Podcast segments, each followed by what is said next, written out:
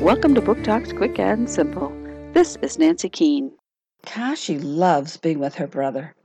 She loves the spooky story of the samurai scarecrow. As Halloween approaches, the kids are having fun choosing their costume. Yukio decides to dress as a ninja. Kashi wants to be a ninja too, but when Yukio sees her costume, he gets really mad and yells at her to stop imitating him, and she goes home crying.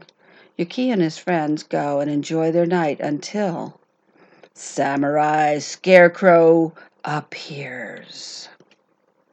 Samurai Scarecrow by Rubin Pingk, Simon and Schuster, 2018.